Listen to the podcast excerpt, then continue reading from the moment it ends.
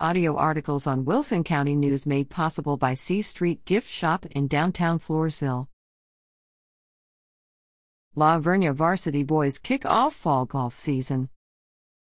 The La Vernia boys golf team opened their season October 4th, placing fourth out of 14 teams in the Veterans Memorial Fall Invitational, played at Olympia Hills Golf Course. The Bear golfers faced mostly 5A and 6A schools.